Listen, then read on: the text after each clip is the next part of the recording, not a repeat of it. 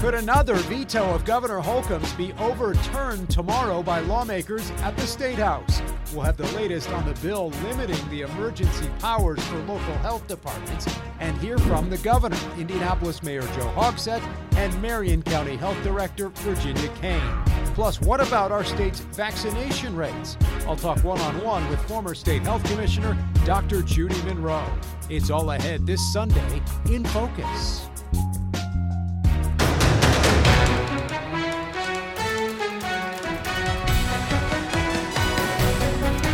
State lawmakers will be back in session tomorrow with the Republican legislature poised to overturn another veto from Governor Eric Holcomb dealing with the emergency powers belonging to local health departments.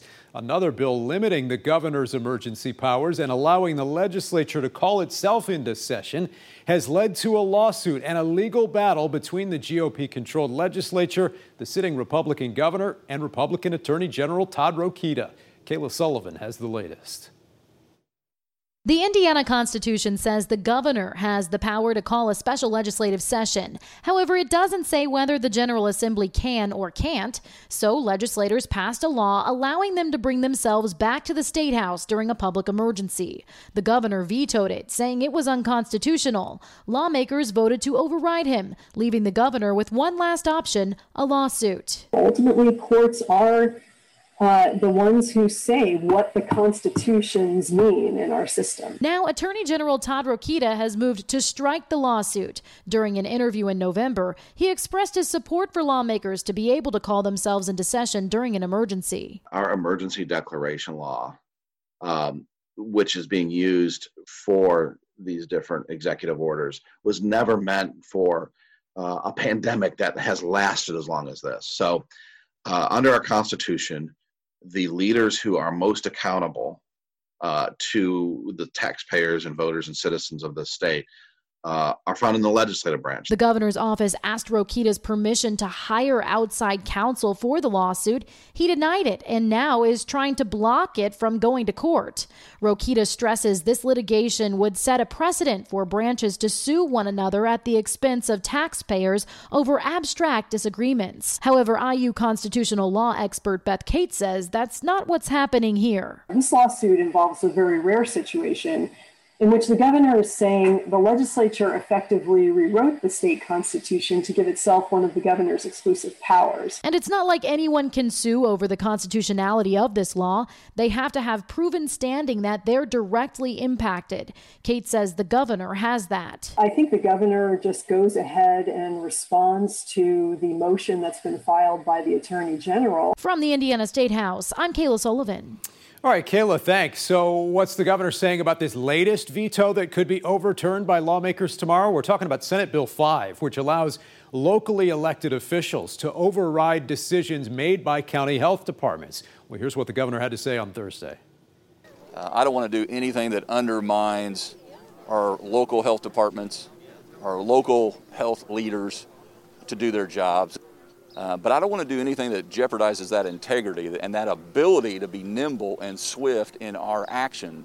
This week, we also heard from Indianapolis Mayor Joe Hogsett. In those times of crisis, uh, I think it's frankly indisputable uh, that uh, it's better to have the experts in charge. Uh, with all due respect to elected officials, We've been grateful to Governor Holcomb, at least I've been grateful to Governor Holcomb, for continuing to allow local health authorities to set the guidelines that make sense for their communities. Dr. Virginia Caine there. Meantime, turning to our state's vaccination efforts this week, we heard from the governor as the numbers continue to show a, a bit of a decline here in Indiana when it comes to vaccine demand, both here and across the country. We do see some hesitancy in our rural areas. What we have sought to do as a state is remove any barrier, make it convenient, make it quick, make it fast. This week, we also heard from President Biden on the new plan to reallocate some doses to different states based on demand for the vaccine. As we anticipated, the pace of vaccination is slowing. Now the majority of American adults have already gotten their first shot but we're still vaccinating millions of Americans every day. Okay, right now I'm joined by Dr. Judy Monroe, former Indiana State Health Commissioner and now president of the CDC Foundation. It's great to have you back with us again this week. Great to be with you. You know, the overall situation uh, is certainly a lot better when it comes to COVID than last time we spoke, but we heard from the president there and the governor on the demand now declining for these vaccines. Uh, are you concerned about those numbers? And what are you and others involved to some degree in this process trying to do to convince people who are still hesitant to go out and get the vaccine? Yes, and we are concerned about the drop in interest in getting vaccines, and uh, there are a number of efforts underway with a number of partners. Uh, I know Indiana is leaning in, and uh, as I said, decreasing all the barriers to getting a vaccine. Um, one of the things that uh, is important that physicians talk to their uh, patients. Uh, most folks we're hearing from want to hear from their doctors, and most doctors have, in fact, been vaccinated when they've had that offered to them. Uh, so that's one of the areas we've done a number of communication efforts. There are some communication campaigns. We're also working with community based organizations, uh, folks on the ground that are trusted and know their communities well. We're doing some funding to them, uh, technical assistance, uh, that type of thing. So it's it's there's a major effort underway to to try to help build that yeah. vaccine confidence and hope folks get vaccinated. Do you think, in retrospect, the decision to pause the J and J vaccine uh, had an impact on overall demand? Um, I think it had a blip, uh, but we're hearing, uh, you know, in, in other communities uh, around the country that uh, folks are taking the J and J vaccine now, and uh, so I don't think it was a major yeah. major issue. We also learned this week the federal government may reallocate some vaccine supply to states where demand has been higher. Is that going to have an impact here in Indiana on our ability to even get to herd immunity with us uh, trailing a number of other states in terms of demand? No, I, I think vaccine is available. Uh, there just recently there have been something like 22 states that haven't ordered their full allocation. So we have plenty of vaccine, and Indiana will be able to order the vaccine. But I, I think it's really important that uh, Hoosiers, um, you know, take confidence, get your questions answered if, if you have issues uh, uh, with taking the vaccine. But it's, uh, it's a safe vaccine. Um, it, it, it's going to get us back to life uh, as we've known it in the past. And it does seem, when you look at age groups and also geographic areas where the vaccine has been uh, more widely used, that the COVID numbers there in particular have gone down even further than in other areas. It's very impressive. I mean, this is a very effective vaccine. It's up to 95%. That's way more effective than the flu vaccine that uh, folks get in the fall. It's only about 40 to 60% in some years. And so it's effective it's it's safe, um, and um, it it will get our economy back and get us back to having having. Uh, in-person fun again. You know, you talk about the persuasion effort. You talk about hearing from your own doctor. You talk about uh, getting others to try and convince people who are hesitant to get the shot. We have a couple of clips here uh, of, of, PSAs of that nature. First, uh, from the GOP Doctors Caucus, including Indiana Congressman Larry Bucshon. Look, this vaccine is safe. Operation Warp Speed brought us safe and effective vaccines. And it's obvious to me from a medical standpoint, the only way to protect ourselves and your loved ones and to end the government's restrictions on our freedoms is to take action and get the vaccine.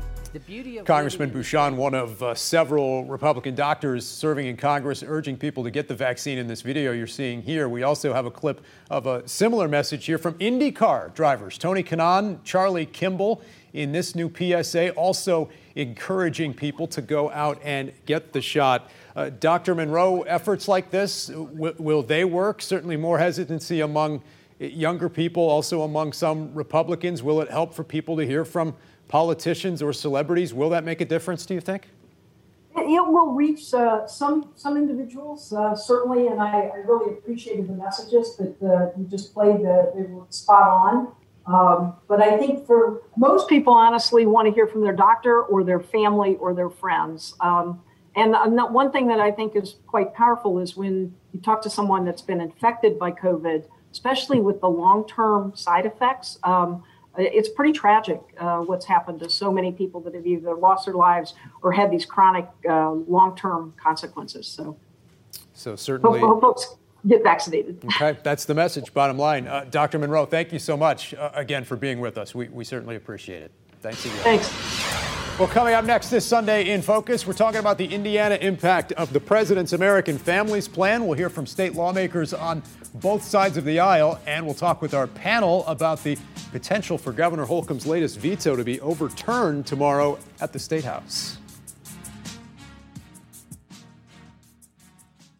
Lawmakers at the Indiana State House are talking about the impact of some massive legislation being proposed in Washington. The President's American Families Plan sets a standard for things like paid leave, pre K, and child care, but some lawmakers say these issues should be left up to the states. Here's what lawmakers on both sides of the aisle are telling us this week. After almost 50 to 75 years of uh, not making significant progress on these major policies, uh, I think there is a role for the federal government to come up with a standard policy that applies across the country and take politics away from the local or the state level. I would love for the federal government to get back in their domain of you know managing our defense managing world you know the world affairs you can see more of those interviews on our website. Right now, I want to turn to our panel Rima Shahid, Laura Wilson, Mike Murphy, Robin Winston with us today. We start with Rima Shahid with Women for Change Indiana. Rima, the American Families Plan, it's certainly costly. How do you compare the cost to the potential benefits for families here in the Hoosier State? There's definitely a cost to it, but it's so important that we provide relief to Hoosiers and to Americans. What we know is that more women have left the job force. The last time this many women left was during the last pandemic. And if we don't have policies that support women and support families, they're going to continue to leave the job force. And it not just hurts those women, but the overall economy um, of those individual states and of our government. It's so important that we do this um, because we have to keep those women in the workforce and support communities and families. All right, I want to turn now to you, Indy political science professor Dr. Laura Wilson. Laura, the president, uh, trying to do a lot of things at once here with these big new policy measures and also still trying to convince more Americans to go out and get vaccinated. There's a lot, right? Um, he definitely has a lot on his plate. And we talk about the vaccinations and then also these new policies he definitely has a big agenda, but this is something important. He doesn't know if he's going to have a Democratic Congress for that long. So he has to try to be as productive as possible in the time that he has. Also, some job numbers out uh, Friday. They're, they're, not quite as, uh, as good as, as the White House had hoped. Uh, let's bring in former state party chair Robin Winston, who played a key role in the Biden Harris campaign. Robin, can the administration make all of these things happen in this political climate we're living in right now? First off, yes, Dan, they can and, and we will.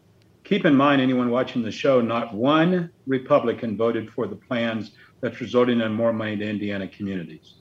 Uh, the jobs report today, while it wasn't as ambitious as we thought, points up more than ever that we need to make sure that we get the next infusion of federal support through to help kickstart this economy and that the recovery is going to be long. We have a president who is honest in the White House and has told us that. Finally, former GOP lawmaker Mike Murphy. Uh, Mike, you have Republicans, you have Mitch McConnell saying uh, he wants to stand against this White House. He's not for these policies. Uh, but your Republican Party also dealing with a number of ongoing situations in Washington, including uh, this controversy with Liz Cheney perhaps uh, being pushed out of her leadership role. A couple of Indiana lawmakers Jim Banks, Jackie Walorski had at one point been mentioned as, as possible replacements. Doesn't look like that's going to happen now. What, what do you make of this whole controversy? Well, first of all, Liz Cheney votes had had voted, I should say, with uh, the Trump administration 93% of the time. I'd say that's a friend of that administration. Her um, potential replacement, Stefanik, has voted with the Trump administration about 72% of the time. So about, what is that, uh, 20, 21% difference. That's a big difference in Congress. Um, they're trying to push Liz Cheney out because she tells the truth. That's all there is to it. The role model for all members of Congress and the Senate should be Todd Young. He's working with Senator Schumer on the $100 billion tech bill called, uh, the, I think it's called the American Frontier Act. He told me uh, two days ago it's going to pass the Senate. Obviously, we don't know what happens in the House but those are the kinds of bipartisan things that we should be doing to push America's economy forward. Uh, Laura, also a struggle ongoing between Republicans at the State House. As we mentioned earlier, Governor Holcomb facing uh, another veto override tomorrow. This is he also deals with this legal fight with state lawmakers and the Attorney General. It's quite a situation. It is. And this has been something that's developed really in the last couple of months, this beginning of his second term in office. On one hand, when you have the power, you also have the responsibility. And that's what you see with a Republican governor and a Republican supermajority. Uh, many of these entanglements and conflicts, quite frankly, are, are pretty understood. There, there's divisiveness within parties. There, we have a, a fake two party system, it's an umbrella of lots of different ideas and coalitions. I, I think, you know, people get concerned about this. It's natural, it's a part of party politics. And yet it is really fascinating to see it unfold, particularly in this ongoing, for months now, ongoing conflict that we see between the governor's office, between Eric Holcomb, and between those within the Indiana General Assembly and our state legislature. Uh, Mike, this is really uh, pretty rare. You served in the General Assembly. What, what do you think? Are they likely to overturn his veto tomorrow? Well, there's a couple bills up for veto tomorrow. Um, there's the uh, ethanol bill, and then there's the one that's probably more prominently controversial, which is the one that uh, gives uh, politicians the right to decide health policy in an emergency as opposed to the professional physicians and health officials of each county. Um, I think they are, I don't know about the ethanol bill, it's a little more technical, but I think they are likely to override the governor again on the uh, on the health bill, the health officials bill, and I don't know uh, if the governor will uh, take that to court or not. I have no idea. But in the end, I don't care which party the governor is in. The governor always wins these things long term, and the legislature goes home, and they are not influential for another, you know, seven or eight or ten months, generally speaking. Now this year they have redistricting, which they've set themselves up to be in session for forever. But uh, the governor will win this ultimately. It seems like he's facing an uphill battle, though, at this point. Mike, are you, are you surprised that it's come come to this? Well, I'm, I am surprised that the legislators had the temerity to take on the governor um, of their own party like this. Uh, I've been involved in politics for nearly 40 years, and I've never seen this happen uh, between any legislative majority and, and, the governors of the same party. Uh, it's just just never happened. You have a lot of fights, certainly, but you do it behind closed doors. You come out from a behind the closed doors meeting and you smile and you shake hands and you get the, the people's work done. This is the first time I've ever seen this. We even had a, a candidate for governor uh, this week, Eric Doden, announced early three years ahead of the uh, 2024 gubernatorial uh, election. Uh, Robin, how do you see all of this playing out at the State House? Well, first off, I've never seen an incumbent governor be declared a lame duck this early. I mean, they haven't even ordered new stationery and business cards for a lot of people, and there are already people running for governor three years in advance in the Republican Party. In the Republican Party, um, you have rumors of an attorney general maybe running for governor. It seems to me that none of these resonate back down in Paoli or, or Bedford or any of the communities of Indiana that are looking for what's your long-term solution to job growth how are you going to make sure people get immunized? I think those are the real issues that people ought to be focused on, not on who's going to sue who and make attorneys a lot of money. All of this after uh, an otherwise successful session on a lot of fronts, a lot of new money in the state budget. Uh, the governor did also sign a bill making more accommodations for pregnant women in our state, certainly worth noting uh, here on this Mother's Day. Rima, how does your organization view this past legislative session overall? Uh, it was challenging. It was challenging for a number of reasons. Um, we were not in the building due to um, certain lawmakers not wanting to wear masks amidst a global pandemic. But I don't believe that House Bill 1309, the Pregnancy Accommodations Bill, truly sets Indiana forward. I actually think it sets Indiana back. All it does is an employee can ask their employer for accommodations. Doesn't mean that the employer has to grant them. Again, when people are losing their jobs at such a high rate and when we have a serious problem here in Indiana around maternal infant mortality. We really have to take a hard look at these bills and think are they actually doing good for people and addressing the needs of folks, or are they just a rubber stamp to make us feel good about ourselves? You think and I think it's the latter. You think the bill was watered down uh, too much, doesn't go far enough in your view? Uh, absolutely. Okay. Uh, the panel will be back with us here coming up in just a few minutes. But next, this Sunday in Focus, a summer tradition will return to the Hoosier State this year, the Indiana State Fair. We'll hear from organizers up next. Well, among the big events returning this year after being put on pause during the pandemic last summer, the Indiana State Fair making its return as well. This year's State Fair will run from July 30th through August 22nd and celebrate the resiliency of the Hoosier spirit. Organizers say they'll be able to bring back carnival rides, fair food, and live entertainment. We have three months ahead of us, so we have plenty of time to plan and monitor the situation. And as we get closer to the event, we'll look at what safety uh, protocols will need to be in place. Tickets for the State Fair go on sale next month. We'll be right back after this with this week's winners and losers. Stick around. All right, time for this week's winners and losers. Mike, you're up first. Only winners this week. First, I want to honor the 300,000 uh, World War II veterans who are still alive, particularly uh, Walter Bedell Smith, who accepted the uh, German surrender on this day in 1945. No longer with us, but maybe the most famous soldier in Indianapolis history. All right, Robin? Merrick Garland and the Justice Department for going after the officers that stood by idly while George Floyd was killed in Minneapolis. Bigger, bigger investigation. The other are the losers. I don't see how you could look at the footage of January the 6th and not call that an insurrection. Rima. My winners this week are the Biden administration for expanding the number of refugees that we are going to allow back into the United States and holding Lady Liberty's promise. My winners are also to all the moms out there, dog moms, dog moms, plant moms, and everyone in between. Happy Mother's Day and also happy early Eid Mubarak to all those observing and celebrating. Laura, you get the last word.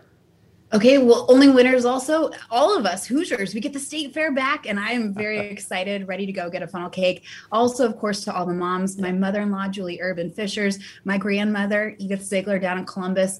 I agree, any kind of mom, anyone who plays a nurturing role in life is important. So thank you. Amen. Laura, Rima, happy Mother's Day to you both. To my mom, to my wife, happy Mother's Day to all the moms out there. We'll see you again next week.